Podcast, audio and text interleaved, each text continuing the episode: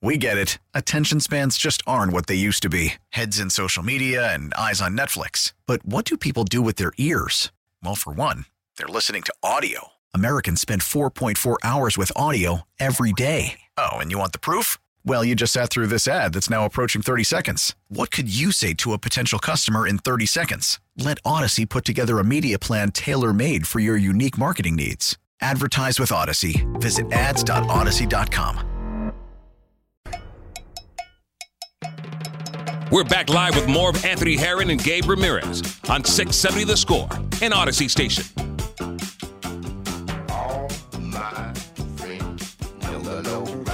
I ain't never talking over that.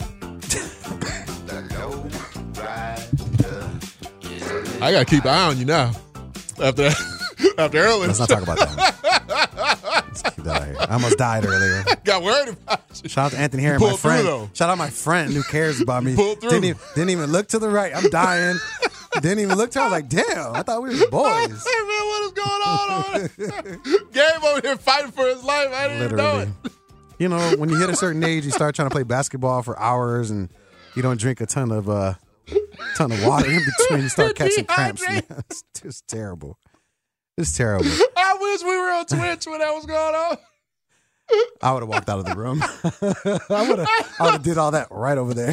I respect that you stayed and fought through the rest of the segment because I was trying to get you to leave the room. I was like, go take a walk, like walk it off. My body hears. stretch My body hears you mentioning it, and it's, it's, it's starting trying to act flare up. back up. I don't want uh, it to flare back up. Got to do little breaths.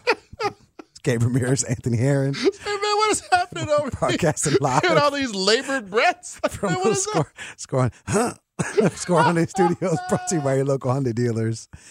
Uh, it was, it was, it was uh, like I said, I'm glad my wife wasn't here. She'd have been like, "Are you having a heart attack?" That's my wife's go-to for anything. I'm like, "Oh man, my neck." She's like, "Are you having a heart attack?" I know I'm older than you, babe, but you ain't got to do me like that. Whatever. You ain't got to do it. you either. eh?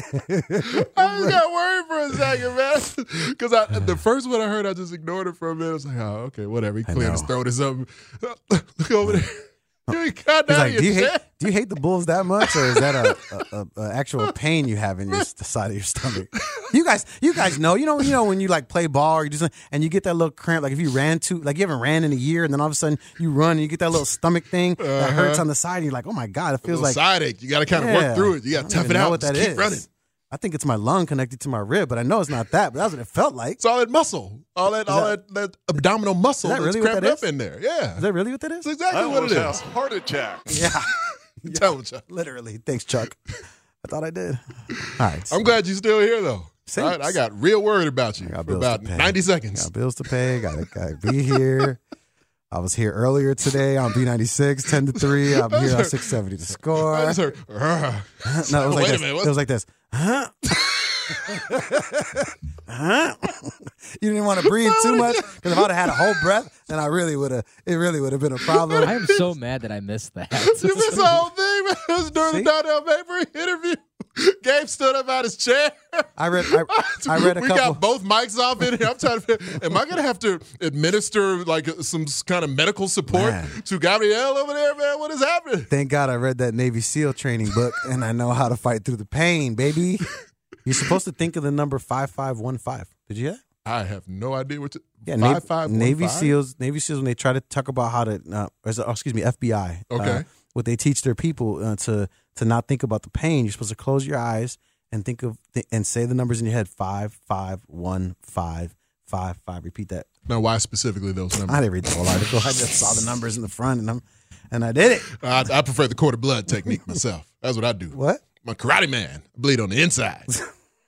you remember that from No, Trading Places? that. That's from Trading Places. What we were talking about Eddie yeah, Murphy yeah, earlier. yeah. So uh, there was some scene where he's in jail during uh, during Trading Places. I think it coming. No, yeah, it was Trading Places early in the movie, and he was in jail, and he was talking about how he's a you know he's just trying to act hard in the prison so nobody would mess with him before they come and bail him out. And he was like, "I'm a karate man. I bleed on the inside." He was trying to make it sound like he knew all these kung fu and jujitsu moves or whatever. I gotta I gotta practice that technique also. Yeah, yeah, the quarter blood. All right, Gabe Ramirez, Anthony Herron.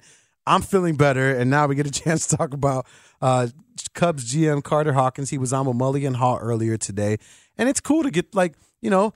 Listen, it's one thing for us to talk about it. Mm-hmm. It's one thing for the, the the manager to give you fluff, for the for the players to you know read off their PR handbook.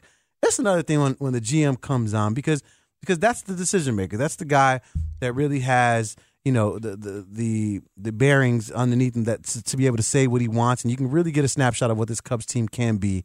And so the first thing he talked about, which I thought was extremely interesting, because it's you know again these GMs are going to try to look at these new rules and adjust accordingly.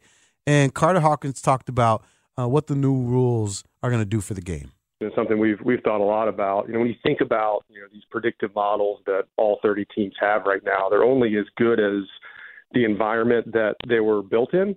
And if that environment changes, then those predictions aren't quite as good, obviously. And so our environment is certainly changing from how our pitchers have to approach every at bat, how our hitters have to approach every at bat, and then obviously the defensive shift is a significant one where you know probably the value of a strikeout goes up and the value of a ground ball goes down, and so we're going to constantly have to think about those things as we think about you know predicting performance. You know, obviously describing performance over the course of the year will be easy, but predicting it will continue to be hard, and just another opportunity for us hopefully to be better than everybody else you love the fact that that they're at least thinking along those lines. You know, one of the issues with the Cubs in, in recent seasons where the talent you know got diminished a bit was all right. Eh, where where can you play positional guys? You have some versatility there, but who's really key, looking like they can be one of your players of the future at certain spots. But now that you got some of these rule changes in here, versatility isn't a bad thing, especially if it's versatility of guys who can play a variety of defensive positions and, and potentially play it at a high level. So during spring training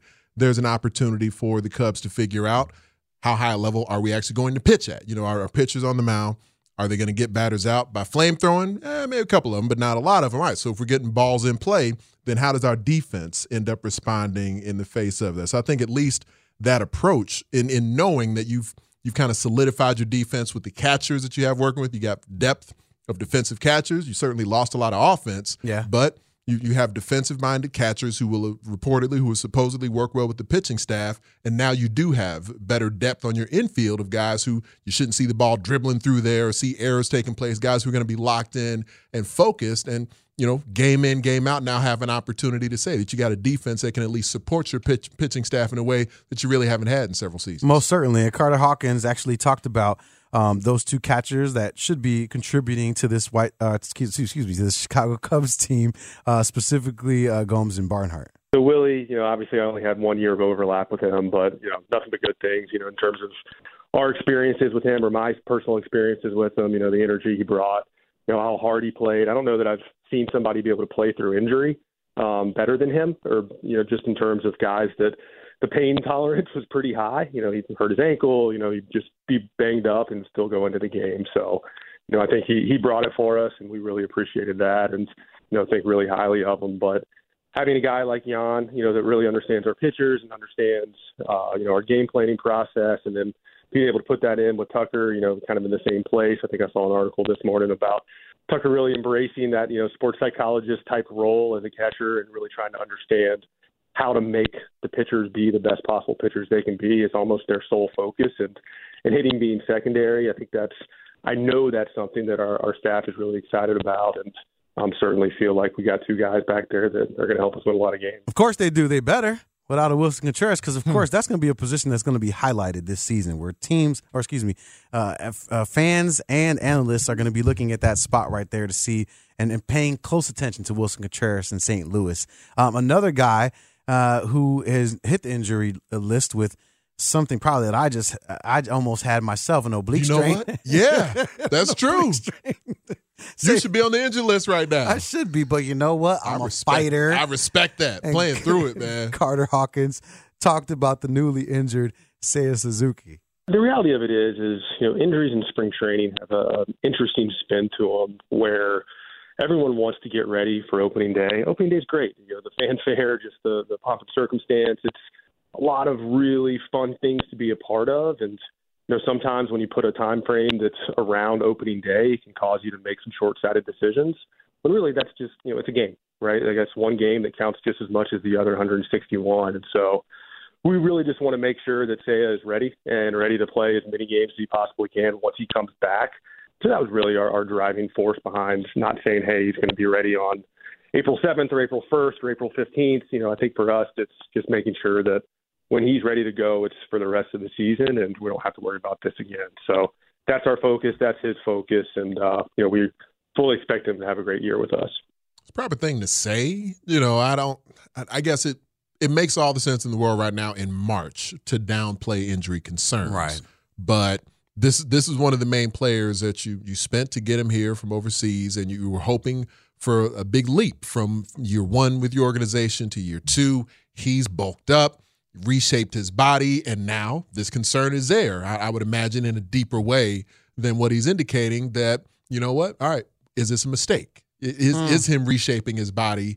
Not necessarily the, the the wisest move, the best move, trying to add power and add pop to his bat. Should he have just stayed in the same, you know, sort of physique that's always worked for him at multiple levels of the sport. But now that you're here and now that he's made this adjustment, you got to be all in with it. You got to support your player in the decision. So there's no point in his general manager starting to question that. But I think for a lot of us, it's kind of it's there. It's in our brains a little bit of whether or not it really made that much sense. And especially where he's talking about, well, you know, whether the injuries now, the injuries later, you know, there's a lot of games to be played. And I, I get that.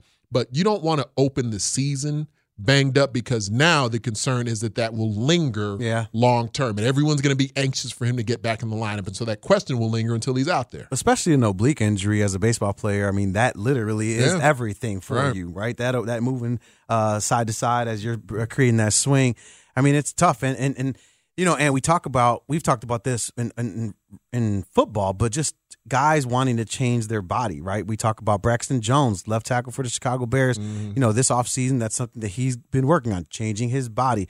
Uh, even Lucas Giolito for the Chicago White Sox put on a ton of weight and then took it all off. You know, right. it's like guys are struggling with that. And you could see somebody like, say, a Suzuki coming over, right, uh, from Japan, where he's saying to himself, hey, I, I want to look a little bit better. I want to be able to where it's like, oh no, Papa, this is what got you here. maybe maybe you should just you know sort of stay in that space. So um, that, that's going to be something that the, the Cubs are going to be looking at closely. And fortunately for them, they do have guys that they can plug into to right field uh, to play for them. And and if they're banking on defense. Uh, he he is a great defender, but you know they're really looking at up the middle, so it'll be interesting to see um, what happens there.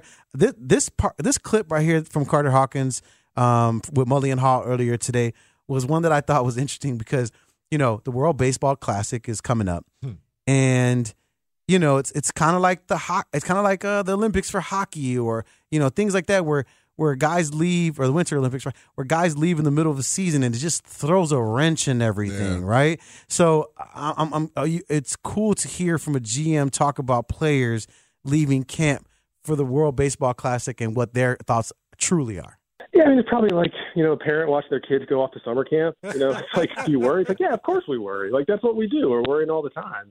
Um, and when they're not right in front of us, you know, I think that's that's always disconcerting. But it's a great uh, a great tournament. You know, obviously a lot of you know energy and, and enthusiasm. You know, from the fan bases and from our players as well. And you know, at the end of the day, you know, just like we support our kids, we support the players to do that as well. And just seeing the pride that these guys have playing for their countries, and then especially for a guy like Matt Mervis to go get you know real competitive at bats, you know, something that you know he's not going to be able to get at that level unless he's in the major leagues. Like that's a really good opportunity for him. So all in all, it's a good thing. But yeah, if you're asking if we're worried, of course we are. Uh, parent sending their kid off to summer camp is a lot hmm. different than a GM seeing, you know, their money and their players going up to go get her. A lot different, okay? A lot different. But I respect the answer. That's probably the best one he could have given. I thought that was great. All right, Gabe Ramirez, Anthony Herron. We go from the Chicago Cubs. So you leaning sideways to stretch, to the, stretch out that I don't know if you noticed, a little bit I, while you're talking. I don't know if you noticed this, but this is probably how I started in the beginning because I, I, feel comfortable when you're here. Okay. You know, when you and I do a show together, I feel like we're right. boys. You know, address we, each other here. We don't just do this on the score. We, we right. talk in real life. So uh-huh. I felt like, you know, this is like that swaggy, like to the side. I and I think yeah. that might have contributed to it on my oblique straight. I was sitting my arm just kind of, you know, all right. Uh, we get to talk to Josh Nelson on the other hard. side. He is the host of Sox Machine podcast. And we get to find out a little bit about this White Sox team. What are the real expectations for this squad heading into the upcoming season? Is there a level of believability that we as fans should have? Or are we going to get more or less the same what we got last season? We'll ask Josh Nelson on the other side. It's Anthony Herron, oblique strain Gabe Ramirez, and this is Chicago Sports Radio 670 The Score. We get it. Attention spans just aren't what they used to be heads in social media and eyes on Netflix. But what do people do with their ears? Well, for one, they're listening to audio. Americans spend 4.4 hours with audio every day. Oh, and you want the proof? Well, you just sat through this ad that's now approaching 30 seconds. What could you say to a potential customer in 30 seconds? Let Audacy put together a media plan tailor made for your unique marketing needs. Advertise with Audacy. Visit ads.audacy.com. We're back live with more of Anthony Herron and Gabe Ramirez on 670 The Score and Audacy Station. Hey, we might get a return of the Mac. You never know. It's out there. I won't get Ant started on Khalil Mack. Dude, you're a little flat. I'm disappointed in you. There you go. You caught it back up. there you go. All right, and strong. That's all I wanted. That's all I wanted. It's Gabe Ramirez, Anthony Herron, and right now lending their vocals to our show, joining or his vocals to our show, joining us on the Circa Resort and Casino Hotline. Circa Resort and Casino in Las Vegas, home of the world's largest sports book. He is the host of the Sox Machine podcast, part of the Blue Wire Pods network. And of course, you hear him consistently uh, with Bernsey and Holmes right here on 670 The Score. Of course, I'm talking about none other than Josh Nelson. Josh, thanks for hanging out with us tonight. Absolutely. I was uh, enjoying the little karaoke session that we've got going on here. Just keep listening to us. Mm-hmm. We, we, get, we, we, Ant and I, you know, we've known to we got our little uh, what is it called? What's the thing? The the tuner, uh, the tune. Oh, that auto tune. Tune key. No, no, no. Where you like. Oh, the little kazoo or something. Yeah, yeah clearly, like that. Clearly, we're uh, music aficionados. Professionals. Yeah, professionals. Josh, man. So, dude, all right. Let's be okay. I'm a huge Sox fan, right? So let's just let's just start here. Do I should I be as emotionally invested in this team as I was last season? I think you should be emotionally cautious when it comes to the Chicago White Sox as we ramp up for the regular season because there are there are good storylines this spring training. Before he left for the World Baseball Classic, I thought Eloy Jimenez was doing a really good job at the plate. I know he had no extra base hits, but he only struck out twice. He walked twice, and he was eight for 16 at the plate. Oscar Colas is feeling himself at the plate, and he's been hitting really well. And I think we may see a little bit more power as he understands and adapts better to some of the pitching that he has seen at spring training. So there are some positives out of camp so far. No one's gotten hurt. That's a big thumbs up. right. But whatever positive vibes you build up for yourself as a fan, you also have to understand that this team starts the year four games in Houston. And that could be a quick pop of the enthusiasm balloon in that opening weekend of the se- of the season. And I know a lot of people will say, well, it's just four games out of a 162 game season. It just feels like with this 2023 White Sox team, they want to completely erase what happened in 2022. And in order for them to do that, in order for them to have the positive vibes, they need to have a strong start to the season. When you are visiting the defending world champions, that could be a quick slap upside the head in a sense of reality of where you stand in the American League. So that's why I would urge to be cautiously optimistic. Get pumped in what you are seeing from some key individuals. And with the World Baseball Classic, it'll be fun as a White Sox fan to see so many players participating in the tournament, but also know that the Astros are lurking. And we'll see how that opening weekend goes. Josh, injuries have been such a huge storyline for this squad the last couple of seasons here. How, how much concern are you sensing from the White Sox themselves with the amount of players they have participating in the WBC? You know, that's a great question, Anthony, because we took a look at that at Sox Machine in the past of the White Sox players that have been involved. We could only really identify one player that participated in the World Baseball Classic that suffered a significant injury later in that season, and that was former reliever Nate Jones. If you remember Nate Jones out of the White Sox bullpen, but Nate was consistently injured during his tenure with the Chicago White Sox. I'm not too concerned. Like Tim Anderson, he doesn't want to hear this, but he's a bench player for Team USA. He's backing up Trea Turner, who will probably be the starting shortstop for the big games for Team USA. I have no idea how Eloy Jimenez is going to find at bats in that lineup for Dominican Republic. I like Eloy, but unless there's more injuries coming down the pipe for the DR, he's going to struggle to find at bats uh, in games for that particular squad because it's just so stacked. And then for Cuba, uh, our friends Luis Robert Jr. and Yoan Moncada, they're going to start playing tomorrow night, very late, uh, 9 p.m. Central Time for all those in Chicago, as Cuba takes on the Netherlands. Those two I'm most concerned about because they're going to be open to the most playing time out of all the White Sox players that are mm. involved. And Lance Lynn will get some starts, but I don't see him pitching more than three innings in each outing. Kendall Graveman will get some appearances out of the bullpen for Team USA. But Moncada and Robert Jr., I, I think both of those are going to play a lot. And they've had their nagging injuries, especially in the lower half with hamstrings and groins. So those are the only two guys that I'm holding my breath.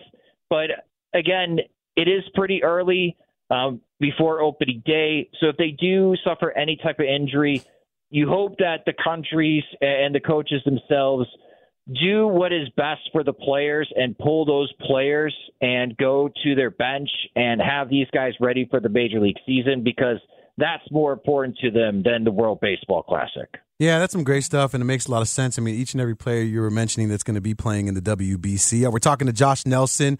Make sure you guys follow him on Twitter at Sox Machine underscore Josh. Has some great stuff on there. Let's let's just live in, uh, uh with the WBC for a second.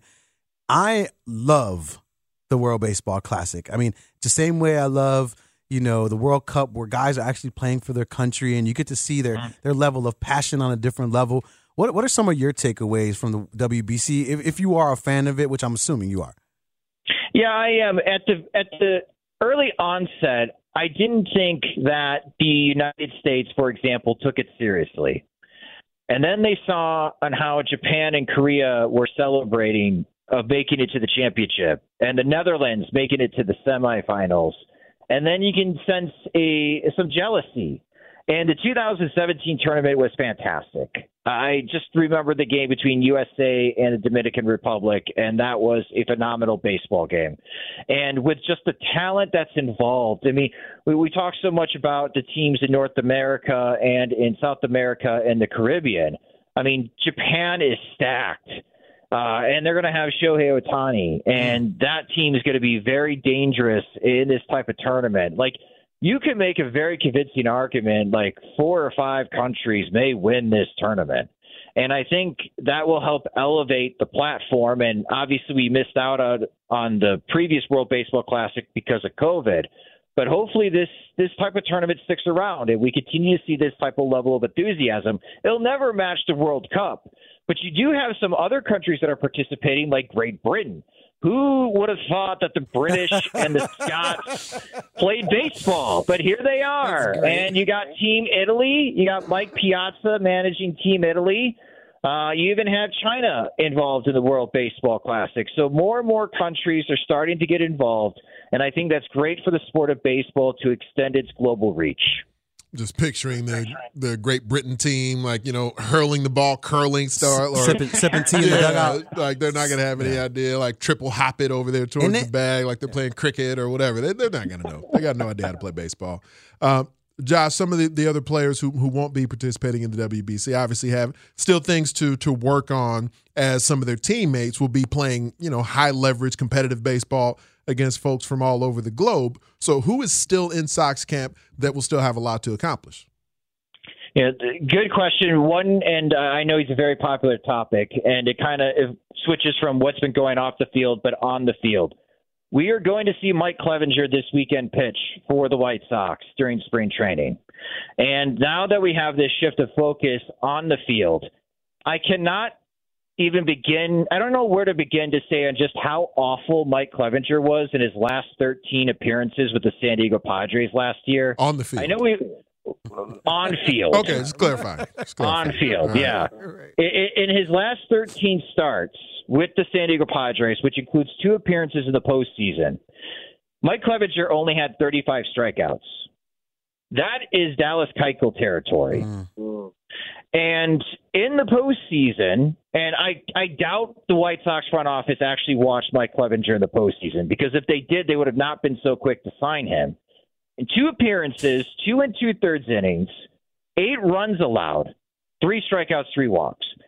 Mike Clevinger faced 20 batters in the postseason, and eight of them scored. In the game of baseball, that is absolutely awful. And he didn't even get an out in the National League Championship Series. He was so bad after four batters that San Diego had to pull him out of the game uh, to try to keep it close. And it really burned the Padres bullpen in that particular game.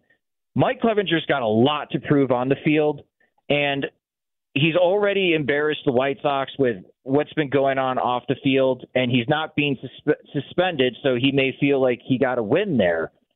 But he was awful with the Padres in the last 11 starts. And the White Sox think they know how to fix him. And with the pitch clock now, his delivery style is illegal. So we're talking about a 32 year old pitcher coming off a second Tommy John surgery who was absolutely awful in his last 11 starts, and his delivery was illegal.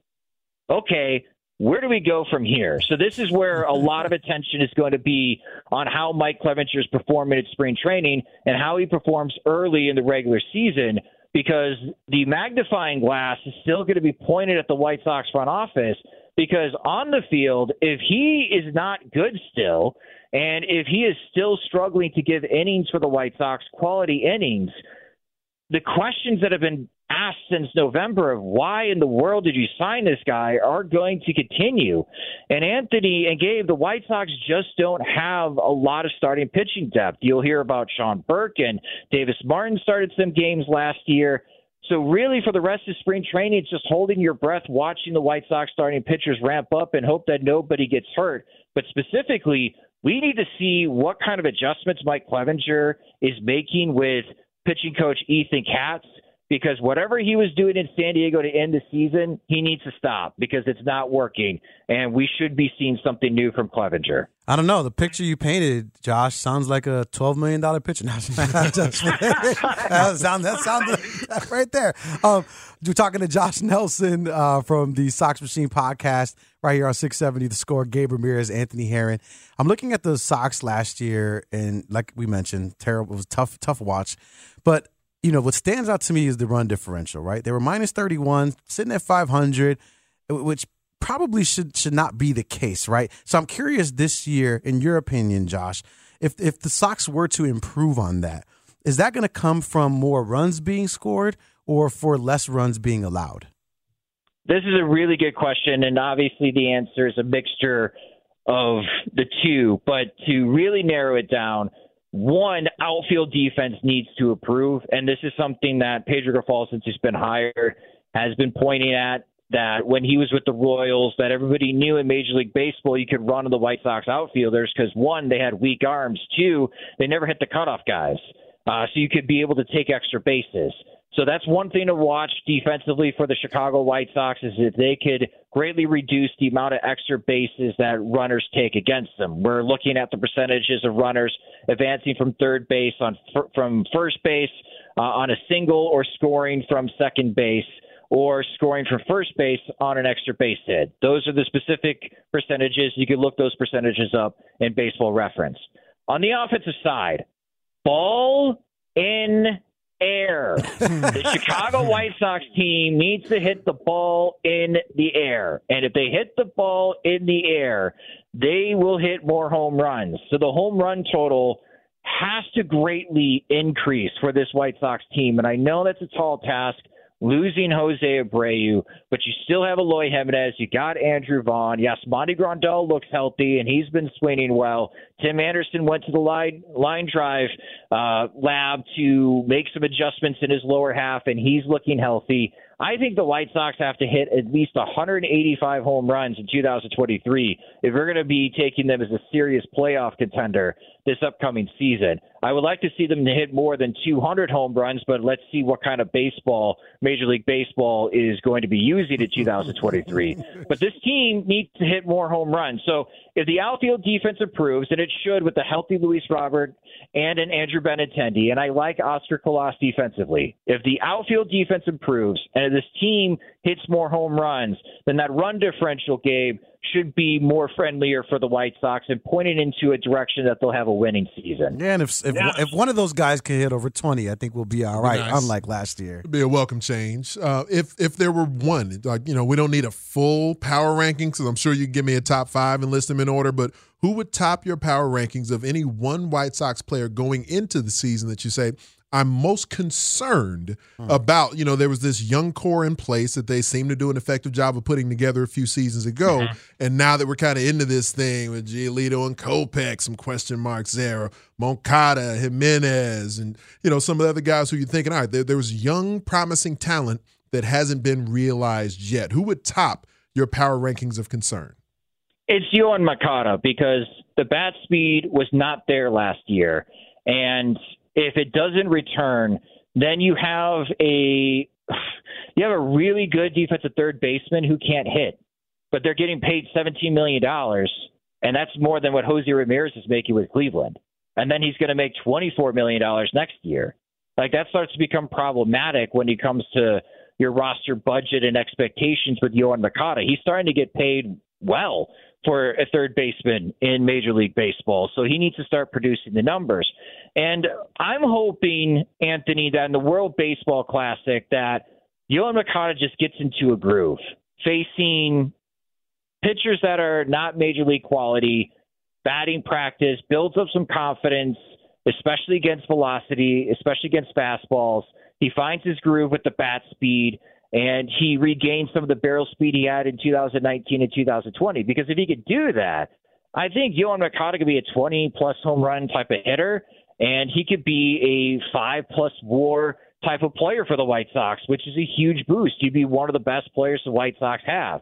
But if he doesn't hit against velocity, if the bat speed doesn't return, and he hits as poorly as he did last year, then the White Sox are pretty much burning cash at third base with Yoan Moncada, and he's not even coming anywhere close to living up to expectations when they acquired him from the Chris Sale trade. So out of all the core players, he's the one that I'm most concerned about, especially what we've seen the last couple of years.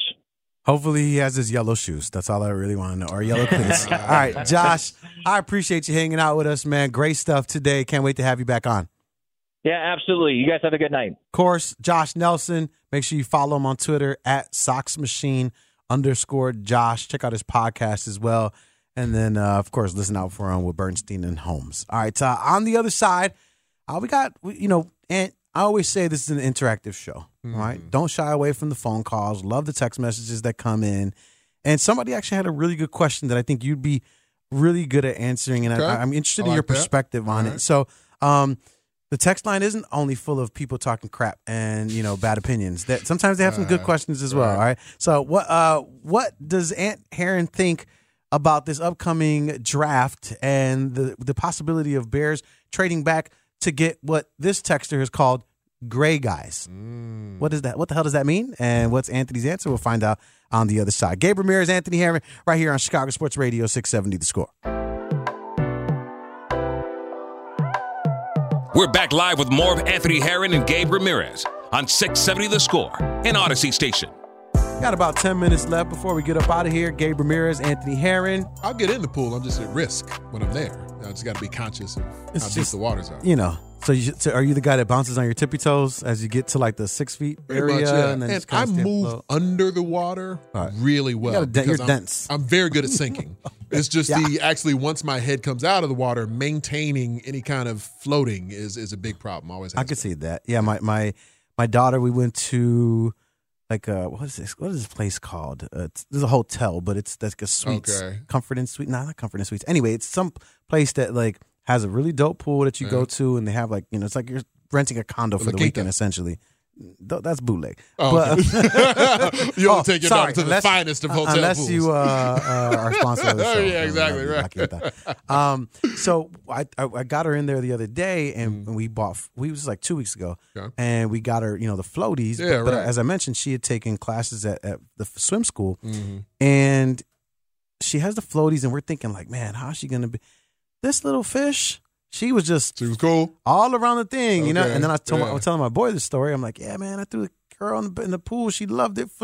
He's like, Gabe, you got to be careful. And I was like, well, he goes, My son, I had him in there, same thing. Took classes, had him with floaties, thought he was cool. Mm-hmm. We took the floaties off. He's like, and I'm tending to my other kid. And next thing you know, I see like a little commotion going on, and, and a grown man jumps in the pool to save my son because he had this false confidence that he could swim with the floaties on. So he decided to jump back in the pool and sunk all the way down to the bottom. So be mindful of that. See, you- I'm, you I'm the guy with kids. only one kid, so you know I, I'm not going right. to talk crazy about your boy, but I don't know. It seems like that might have been ill advised. Just to oh, I took Hey. the floaty off, so just go do your thing. We like to drink, so you know, I'm sure he was on the influence a little bit. All right, I mentioned that uh, a really good question came in from the text line, and I I really am interested in your opinion on this because he makes a really, really good point. This from the five seven four area code. I don't even know where that is. Um, but he said, guys, why is it better to accumulate draft capital to get a lot of mediocre gray guys when just sprinkling in a few blue players makes all the difference. Now he continues and goes over there, uh, Brian Mishawaka, but that's a great point because that's something that's crossed my mind over the last couple of weeks. Where in my thoughts of the Bears trading from the number one to the number two prior to the draft, just to get a second and third rounder, right? Something to add to the air quote haul that we're all expecting the Bears to get. And then it crossed my mind a couple weeks ago where I'm like, but damn, the second and third rounder, I'm asking for that, but like they might not be starters. They might not be guys that make the team. And so I'm over here. Am I? uh, You know, I'm over here. Over, no, the question: Am I overvaluing that type of draft capital, as Brian has so eloquently pointed out? Gray guys um, that can't be gray guys. When maybe I should be more focused on accumulating top end draft picks, like more first rounders. I mean, it's all of it is an educated guess anyway, but you certainly when you have the opportunity to draft players earlier, especially players who you who you view as like blue chip level prospects who might be able to come in and dominate off the bat. Because it's one thing if you got a top five or a top ten pick, you, you want someone who will be able to come in and play at a high level immediately. Now, quarterback is obviously a little bit of a different a different conversation because the development at that position can take longer than others because so much is on the plate of the QB. But in theory, if you're drafting in the top 10, frankly, the entire first round, you want someone who can be an immediate starter. But with the top 10 pick, that's somebody who right away you're thinking this should be a day one starter who can compete at a high level in the NFL from jump. Will hopefully continue to develop and round into form and become even better. But somebody who can make plays from day one.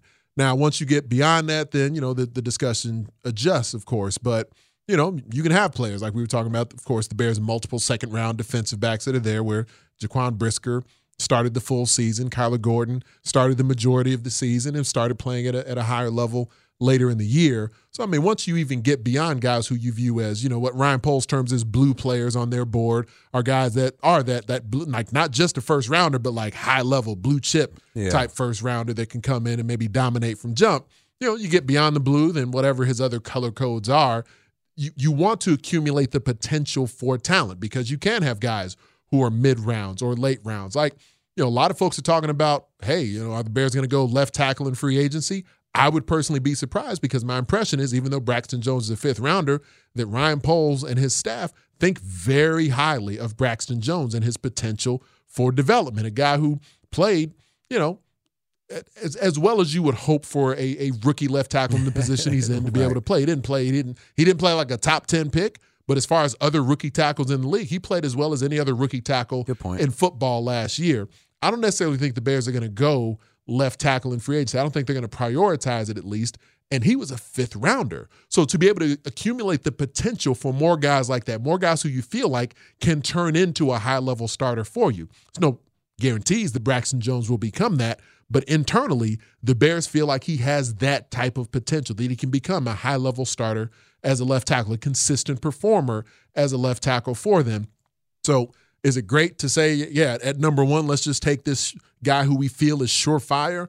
You can certainly make that case. And if there was someone who the Bears felt strongly enough about who Ryan Poles said that's a franchise changer for us, there's no reason to trade out of the top pick. But because, as we've been talking about, their roster needs so Yeah. much to be able to trade out of the number one spot and just get multiple bites at that apple of this educated guess for players who you think you can bring into your regime and turn them into something. Your roster needs high level talent everywhere. It's devoid of talent at so many different spots. So you just want as many bites as that apple as you can get. You literally can just take any the best player available, you know, for like the first couple rounds, Right. and you'll be helping out the Chicago Bears.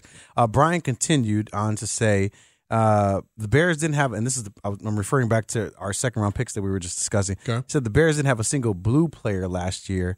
Uh, we never even saw one blue play on our team. Blah, blah, blah, blah. but I, I, I would disagree, right? I do think like a Jaquan Brisker and a Kyler Gordon can be those guys.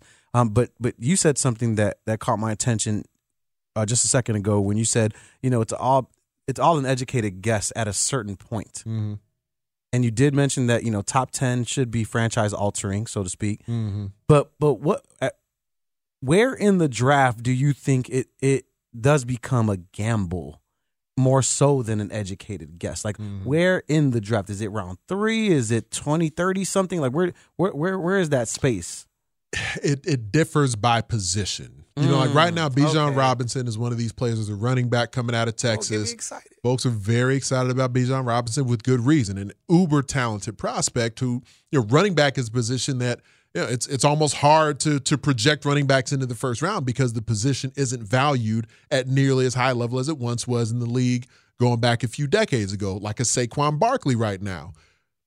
He's a guy who could potentially hit free agency, or the Giants could franchise him, or maybe they come to terms on something. But Saquon Barkley is one of the most physically gifted players in the National Football League. He just happens to play running back. And he's been hurt a lot throughout his career. But even if he hadn't been hurt a lot throughout his career, he still plays running back. And so, just as a position, you can drop down to the draft a little bit further and feel like we can get someone who we can plug and play and maybe get high level production out of there that's different than other spots where you say there's going to be a huge drop off if we don't get like the left tackle of the future Yeah. early or if we get the quarterback of the future early then you kind of need that that Brock Purdy kind of perfect position where Mr. Irrelevant can come in and help you win games partly because credit to him he's able to come in learn the playbook perform at a high level but also he's got one of the best play callers in football and one of the deepest rosters in football and they only ask so much of him so there's certain spots where you can get by saying that that educated guess even though there might be a chasm between the evaluation of the prospect at the first prospect versus the 15th prospect at that position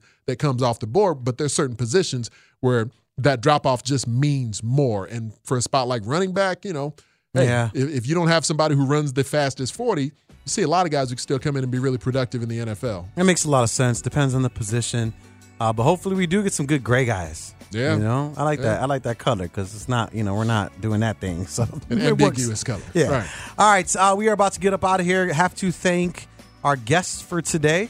Chris Emma hanging out with us, talking Bears. Darnell Mayberry filling us in on the Bulls. And of course, Josh Nelson, we just talked to, giving us all the happenings with the Chicago White Sox. Got to thank our producer, Tyler Buterbaugh. Tyler. Phenomenal job today, uh, on- working on the fly. That's Thank it? you, sir. That's all my music? Oh, oh, you did it. You did it just so you could say hi. Yeah, right. You do that. Yeah, I Drop that that. beat real quick. All right. Uh, we, the three of us, will be back together next Monday. True. Anthony Yes, we myself, We'll be here. Tyler Buterbaugh. Uh, so make sure you guys look out for that. And always a pleasure. You know, Yes, I sir, love my hanging out with you, brother. No doubt. So, uh, guys, uh, we will see you, mi gente, my people. Hasta la próxima. Until next time, I'm Gabe Ramirez. He's Anthony Herron. This is Chicago Sports Radio 670 The Score. Where do you go from here, Aaron? Home? We get it. Attention spans just aren't what they used to be heads in social media and eyes on Netflix. But what do people do with their ears? Well, for one, they're listening to audio. Americans spend 4.4 hours with audio every day. Oh, and you want the proof? Well, you just sat through this ad that's now approaching 30 seconds. What could you say to a potential customer in 30 seconds? Let Audacy put together a media plan tailor made for your unique marketing needs. Advertise with Audacy. Visit ads.audacy.com.